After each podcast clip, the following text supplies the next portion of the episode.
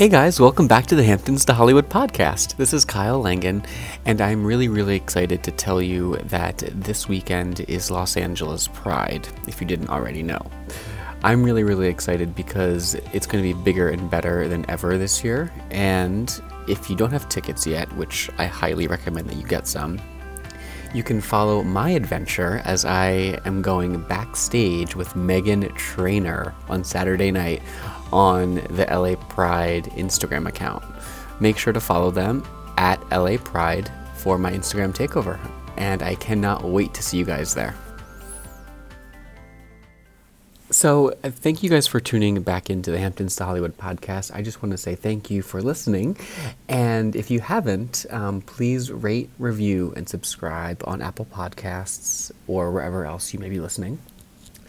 Uh, if you haven't heard in, in the news or on social media, June is Pride Month. And to celebrate, I wanted to share the popular column, The Kyle Chronicles, that I write on hamptonstohollywood.com to all of our listeners in an audio format. So I'm really excited. Um, this will be episode three, and I hope that no matter if you are part of the LGBT community or if you are an ally, that these stories resonate with you, and I hope they f- make you feel a little bit more confident and like you're not alone. Enjoy. The Kyle Chronicles, Episode 3 A Recipe for Something More.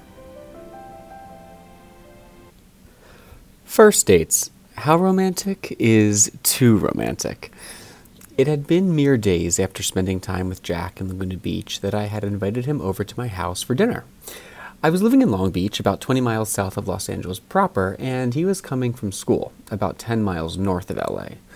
In short, he was making a big commitment by coming down to visit me.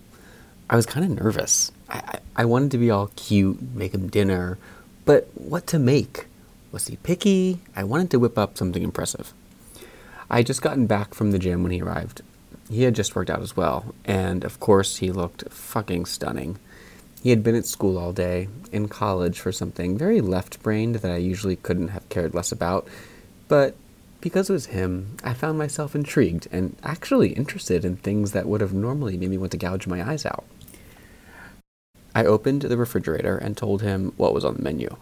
I had been dying to try this mashed cauliflower recipe that basically tasted like mashed potatoes without the overload of carbs, but when I pulled out the head of cauliflower, Jack went wide eyed and pursed his lips. He was not a fan. I offered him some pineapple that I had just sliced up as an hors d'oeuvre, but he shook his head in disgust. My fears were correct. He was picky. Thankfully, I had some asparagus in lieu of the cauliflower, a sensible summer salad, and my secret chicken recipe in my back pocket.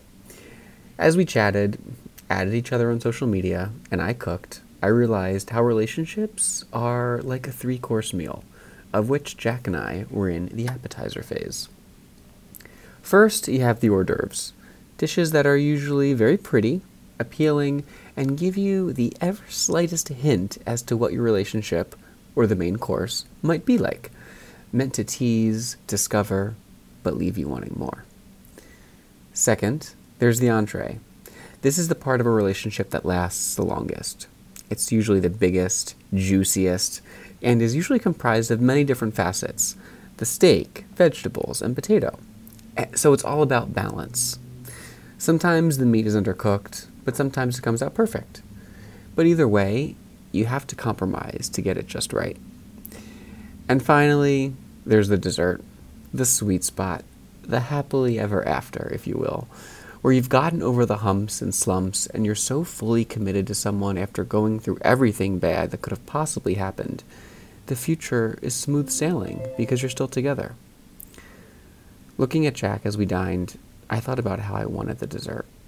And I wanted it to be doused in chocolate with whipped cream, sprinkles, and a cherry on top. I wanted it all, and I didn't want to share. As the wine flowed, we both became more chatty, and Jack opened up a bit about previous relationships he had been in.